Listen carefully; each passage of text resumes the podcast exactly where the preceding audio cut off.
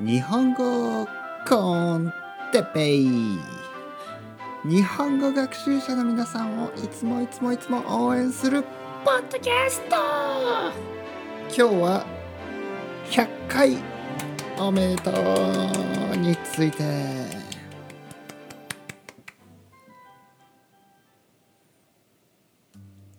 はい皆さんこんにちは。日本語コンテッペ for beginners がとうとうねついにやっと100回ですね。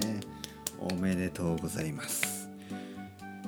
ここまで続けてこれたのも皆さんのおかげです。ね皆さんのサポートのおかげ。ありがとうございます。というわけで今日は乾杯のウイスキーを飲んでますね。うん。美味しい。ね僕はウイスキーが実は好きなんですね。いやー本当に、えー、100回ですね。やっと100回というかもう100回というか皆さんのおかげで100回続けることができました、えー、僕は日本語コンテッペというポッドキャストを始めてそっちは多分もう360とか370とかそれぐらいですね。そしてこの For Beginners ですね。ビギナー用のポッドキャストを始めて今やっと100回ですね。もう100回ですね。本当に嬉しいです。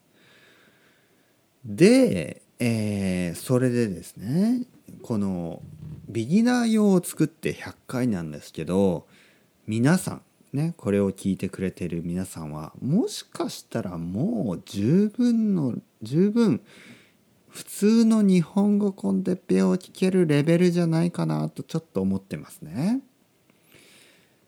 えー、ビギナー用の日本語コンテッペと中級以上ね、インターメディエート以上の日本語コンテッペイは実はそんなにレベルに違いがないんですね。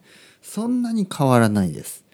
だから皆さんの中でちょっとチャレンジしてみようかなっていう人は普通の日本語コンテッペねこっちをこっちも聞いてください。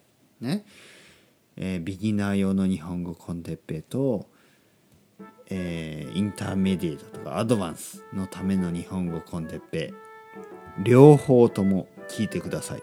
ね、これからも2つともよろしくお願いします。ね、僕は言ってることはいつも同じ。日本語コンテッペをたくさん聞けば皆さんの日本語は絶対良くなる。リスニングがそのキーです。鍵です。